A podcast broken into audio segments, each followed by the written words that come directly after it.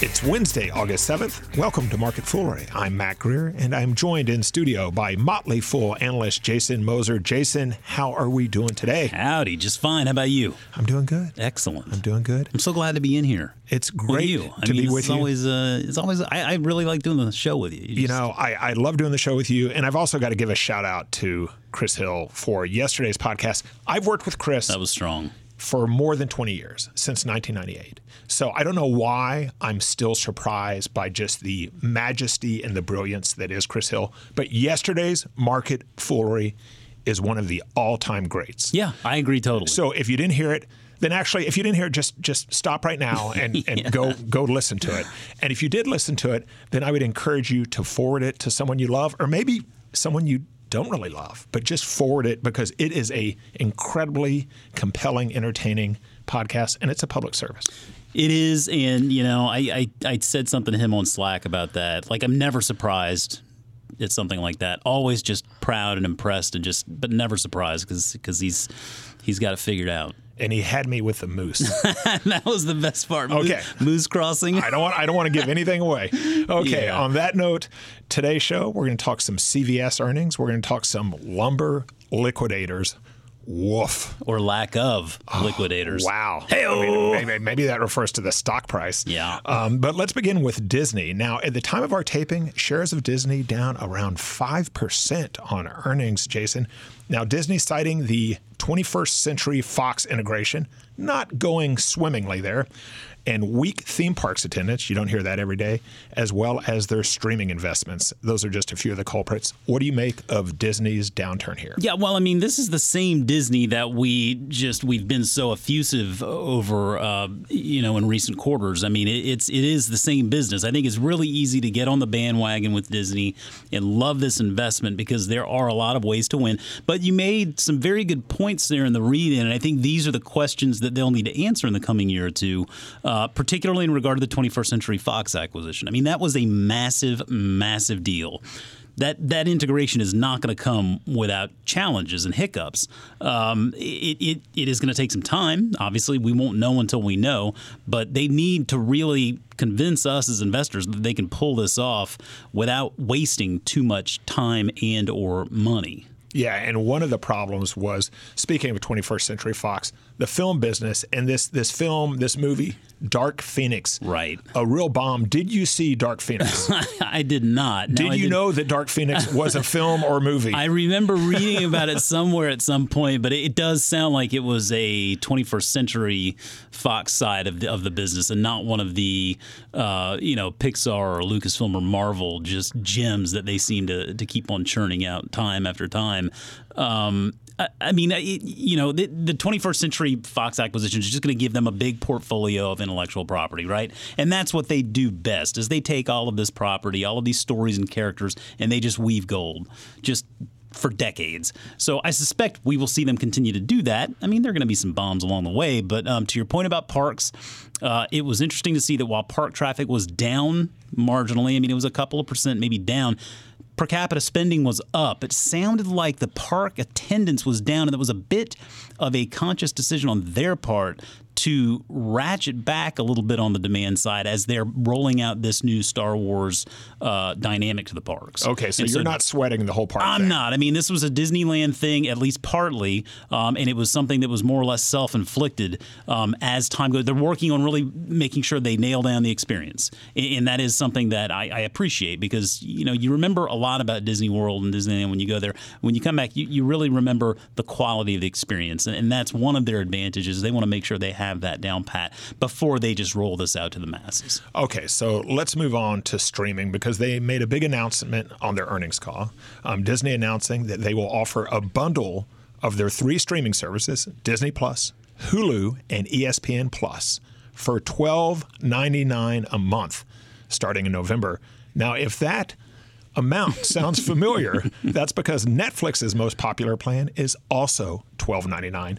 Disney CEO Bob Iger says that's a coincidence. Oh, I'm sure. Hmm. Yeah. So, I'm what do you think of the. Disney bundle? Because that sounds pretty compelling, especially when I looked at Hulu this morning and I looked at all the Hulu channels I could get, and I'm like, wow, I can get CNN, I can get MSNBC and Fox News and all of the news channels. I can get ESPN. I can get all of the cable channels I want to watch.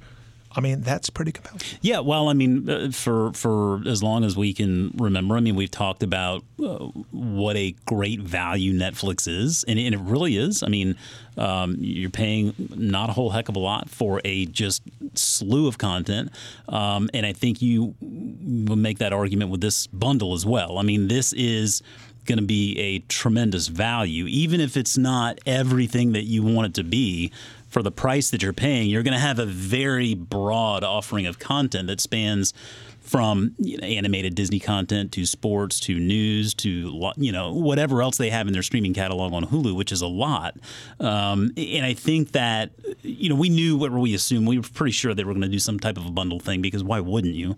Um, and, and it really does just boil down to how will they be able to raise prices for this over time? I think they did a very, very wise thing in offering this package for such a low price. And I mean, we don't know exactly what's going to be in it, but I can guarantee you there's going to be a lot in there that's going to it's going to scratch a lot of different itches, so to speak, and it'll give them room to raise that price over time. Okay, so I am both a Disney shareholder and a Netflix shareholder. So as a, as a Disney shareholder, I'm pretty fired up about this bundle. Yes. How should I feel as a Netflix shareholder? Because as we've talked about time and time again, a lot gets made of this Disney versus narrative, Disney versus Netflix yeah. narrative, and and yes the price. That seems fairly fairly you know convenient that yeah. it's the same price as Netflix's most popular plan.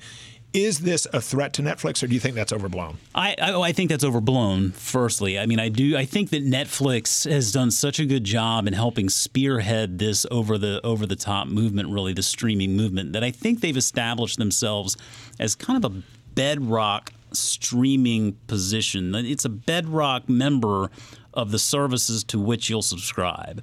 And and I, I think they'll be able to maintain that position for the foreseeable future uh, because again, it's it's a tremendous catalog and a lot uh, a lot of content there. I think that Disney has put themselves in the conversation um, as as a bedrock holding as well. Now. I don't think it's a threat to Netflix. The question I think for investors when it comes to Netflix, though, is how much farther can Netflix raise prices now? Right? Because I mean, this is all about. I mean, for Netflix, they're starting to. They've got a very big subscriber base. I mean, it's it's reasonable to figure that maybe they're kind of that growth is going to be a little bit tougher to come by, particularly as more competition enters the fray. So, how much farther can they raise prices before people start saying, you know what?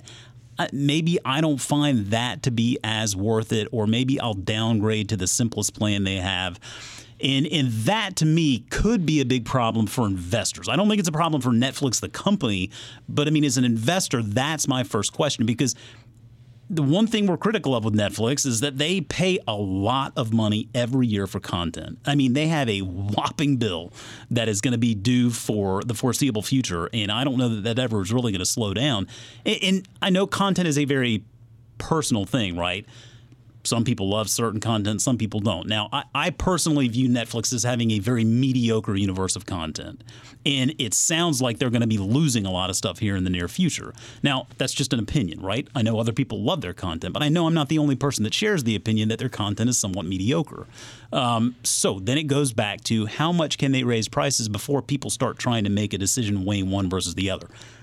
I, I don't know that they have a whole heck of a lot of room left to do that. And if they don't, that's going to be a, be a big problem for the financials out of this business. Okay, so back to Disney Plus though, if Netflix ultimately is not that threatened by Disney Plus, if yeah. they're fighting their own fight with the cost of content, who do you think is most threatened by Disney Plus?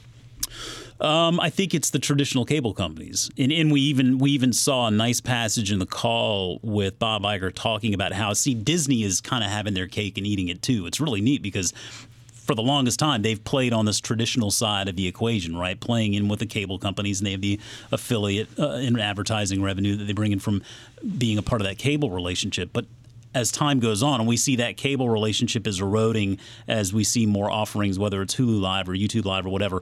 And so Disney is now having to sort of play both sides of the fence there and making some of their content there for cable companies available, but also building out their own offerings here with their streaming properties, whether it's Disney Plus or ESPN Plus or Hulu Live or Hulu.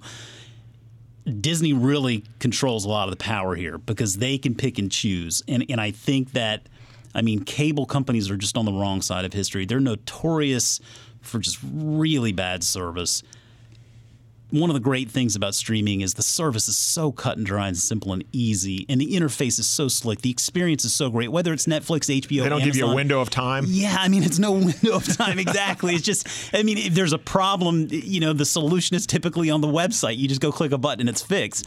Uh, I mean, I feel like the, the cable companies are just in this long, slow bleed, and I, I don't know what there's not I don't know if anything brings that back. A cable company could offer me a full cable package for fifty dollars now. And I mean, I, I just they could give it to me. I don't want it because I don't want to deal with them. I don't want the cable box.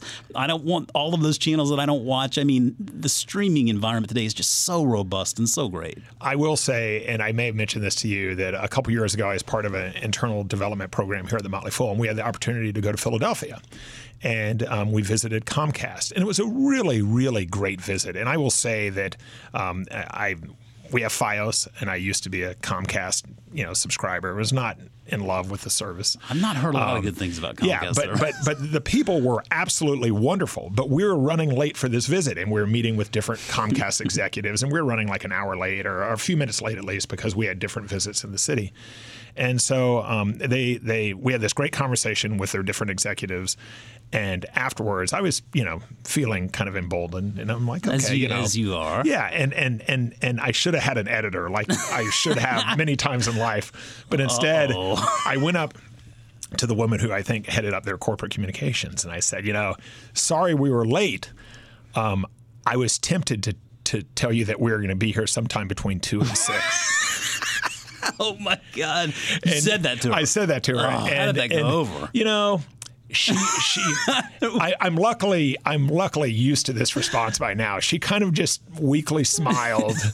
Um, I don't remember an audible laugh. Oh. Um, but here's the thing: if if you're at Comcast and you have an opportunity to make a joke about Comcast to Comcast, I think you got to take it. Oh, you never don't that, you? That option never cut. You probably never see that opportunity again. And yeah. I mean, like for most of the vitriol and sarcasm that flows through Twitter in regard to Comcast, I'm sure they see none of it really. Yeah. Um, oh man, I think I, I, I I don't blame you at all for doing that's a, that's a good one. I think if it were stand up, I think this would be like they call it playing to the back of the room. Yeah, that's where all the comedians right? are. You leave on a high right. note. But I don't know what this was actually playing to whatever is behind the back of the room. Oh my god. Yeah, it was it was rough. That's okay, so good. So I want to move on, but I want to I, I do want to ask you one more question because. Yeah as we know as investors, there are no guarantees. So if five years from now we're looking at Disney Plus and saying that didn't work up, Disney really coughed up a hairball, what happened?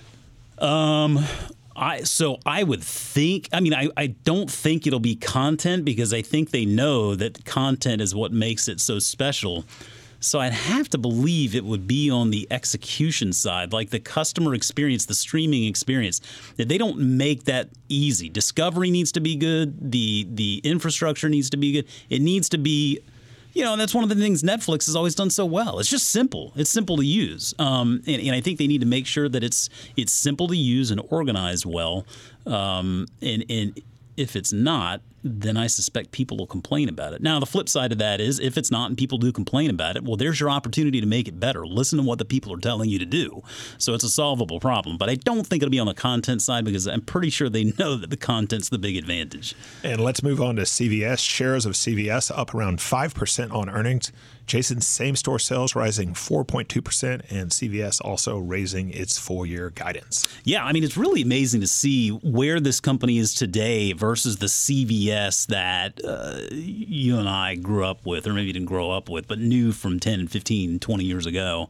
Um, because they really have diversified themselves into a multifaceted healthcare company. I mean, for the longest time, CVS was just this kind of grody store that you would walk into to buy you know, deodorant and Nicorette or whatever it was. But I mean, now it's like you can go in there and get whatever you want. But beyond just the store, I mean, they've got all of these initiatives with health hubs and Aetna and, and PBM wins and Medicare Advantage lives that are going to be coming online in, in 2020 and the Minute Clinic strategy. So they've got, you know, they're taking this big physical footprint of stores that they have and recognizing that they need to do more with it. And, and I think you know, we saw a long time ago the the move where they stopped selling cigarettes and tobacco, and that was a sign of really what mattered to them and what they were trying to become.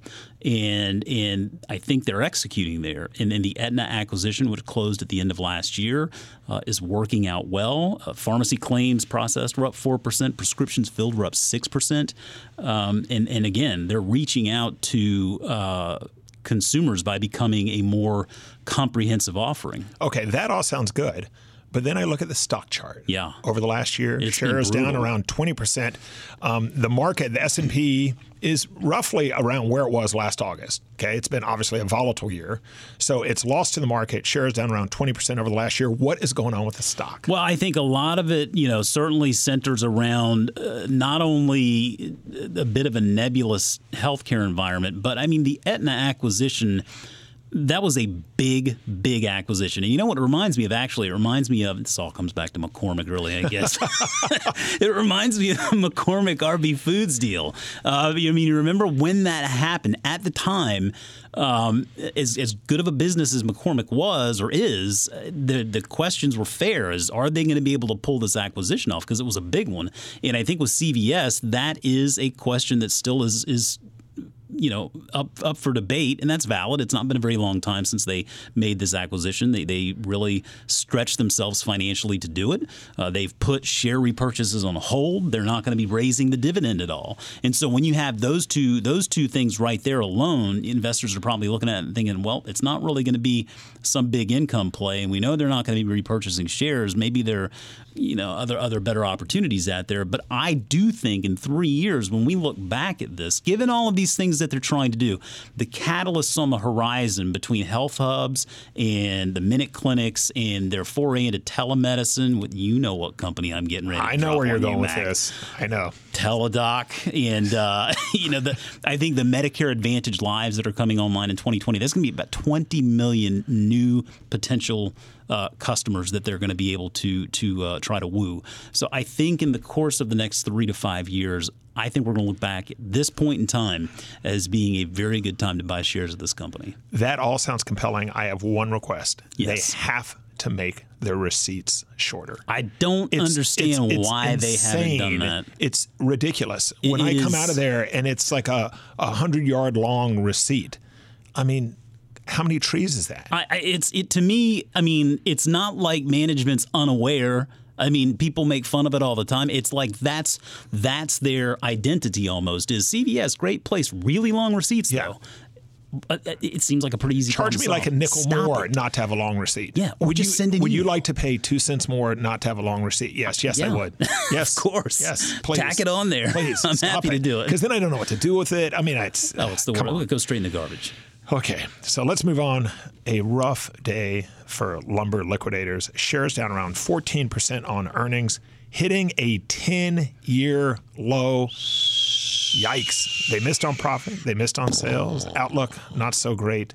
So this may not even be the floor, right, for this company. Oh, that was a good one. Thank you, you. saw, I saw what you did there. Um, man, this is a good show today, guys. I hope you're loving it. Um, yeah, I mean, man, this has really been a fascinating story to watch because I mean, it really this company should have recovered from the fallout from a time ago with the health concerns over the flooring. So 2015, Yeah. 60 Minutes reports, um, they found that lumber liquidators appeared to be selling laminate flooring from China with high levels of formaldehyde. Yeah. Um, the stock really took a nosedive. Lumber liquidators ended up paying a $33 million penalty um, for lying to investors regarding the sale of its laminate flooring from China.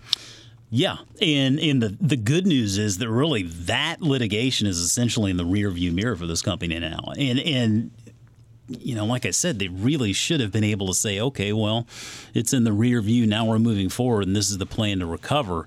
Um, and and unfortunately, what we've seen is that they've not been able to recover, and that's for a number of reasons. I mean, I do.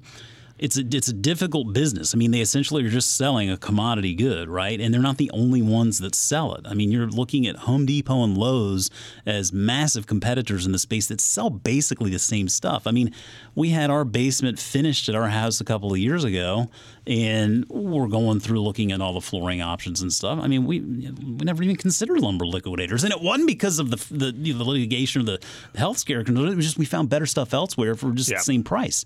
So I mean, it's not the only game in town. McCormick. Maybe if they start, di- that's called diversification. If they get into that, I'm selling those companies immediately. but, um, I mean, it is it is just a very difficult business. So it's not one where they really have any pricing power. Their brand is in the toilet, unfortunately, and they've not been able to get it back. And so then you hear on the call, and I hate hearing this phrase: "Our transformation plan remains on track." Okay. And I'm like, really? that's- I mean, okay, but show me how. And they really can't point to anything because traffic is still down. Now, part of that is because of this big secular shift away from bamboo flooring and more towards other, uh, you know, options, less expensive, more durable options. And I mean, they've they've been tagged by that bamboo problem a little bit. Um, they are certainly faced with a China tariffs problem. I mean, they are working on trying to uh, bring their sourcing uh, in China down from around a 50% number to like a 40 to 45% number. But I don't know that that's going to have a really material impact on the business at all. I mean, the problem is that that meager top line growth was really thanks to the opening of new stores. They opened three stores, they closed one, so they net two new stores. They're talking about wanting to open 10 to 15 this year. I think that's probably too much, actually. So I, I don't know that the solution is simple for this company. I don't know that there necessarily is one. It's not to say that the stock can't go up from here. It's probably kind of a dirty value play, but you know, I look at it, and I mean, there's just way better businesses and better ideas out there. So I, I would look at this one and just immediately take a pass. Okay, so now it's time for the desert island question. You're on a desert island. yes. Over the next five years, I think, Teladoc. I think, I think, I, exactly. You- McCormick. You, can go off the board. You have to exclude those two. Exactly. I think I think I know where you're going with this, but you're on you're on a desert island, and over the next five years, you can buy either Disney, CVS, or Lumber Liquidators. Bit of a contrarian play, I guess, if you went with that last one. Where are you going? Wow. That, you know, Hmm. I'm surprised you're hesitating. I'm already surprised. you know, I really love healthcare, and given where CVS's stock is in relation to, I'm going to go CVS. Interesting. Yeah, let's keep a track of that. You know, I love Disney. It's not a knock against Disney. I think the I thought you were excited about the bundle. I am very excited about the bundle. Hey, listen, But- I, I am going to have that bundle. Okay. Don't get me wrong, Mac. I love that idea.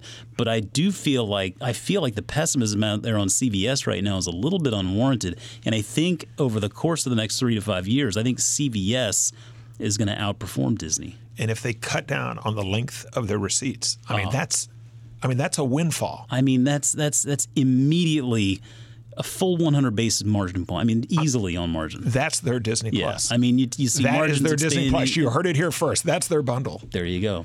Okay. Well, as always, people on the show may have interest in the stocks they talk about, and the Motley Fool may have formal recommendations for or against. So don't buy or sell stocks based solely on what you hear. Jason Moser, thanks for joining me. Thank you. And all of you, thanks for listening. That's it for this edition of Market Foolery. The show is mixed by Dan Boyd. I'm Mac Greer. Thanks for listening, and we will see you tomorrow.